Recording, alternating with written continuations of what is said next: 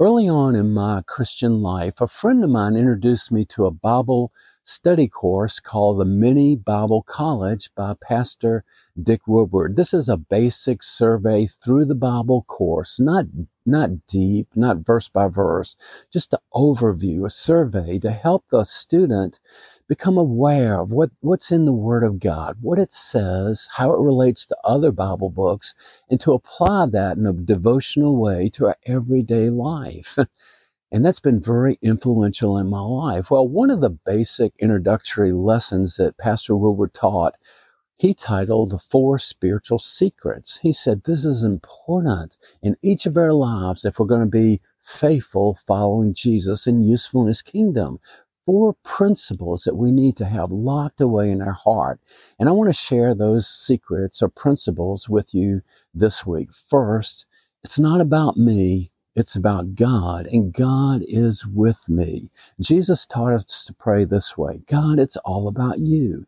It's your name, it's your kingdom, it's your will. He taught that the kingdom of God should be our highest priority, but we have a tendency to be self centered instead. God wants each of us to grow in this area. God, help me to be a more God centered person, to realize it's not about me.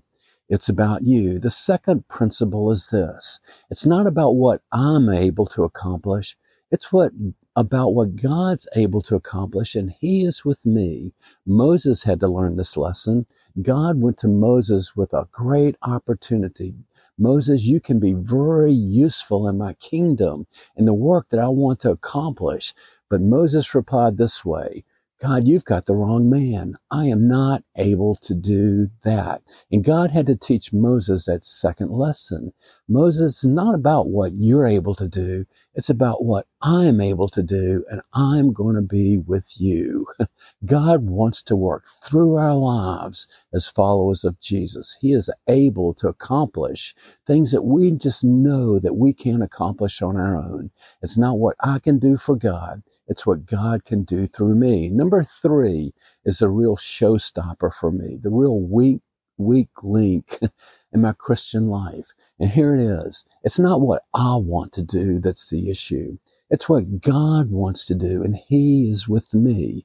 My will can rise up just at any moment, and I can be bound and determined to do it my way to accomplish my will and give little regard for God's will in the situation. To be honest, I just don't want to do that, even though something inside, maybe the Holy Spirit, is telling me God wants you to do that. You need to align your will with the will of God. I can grow in this area.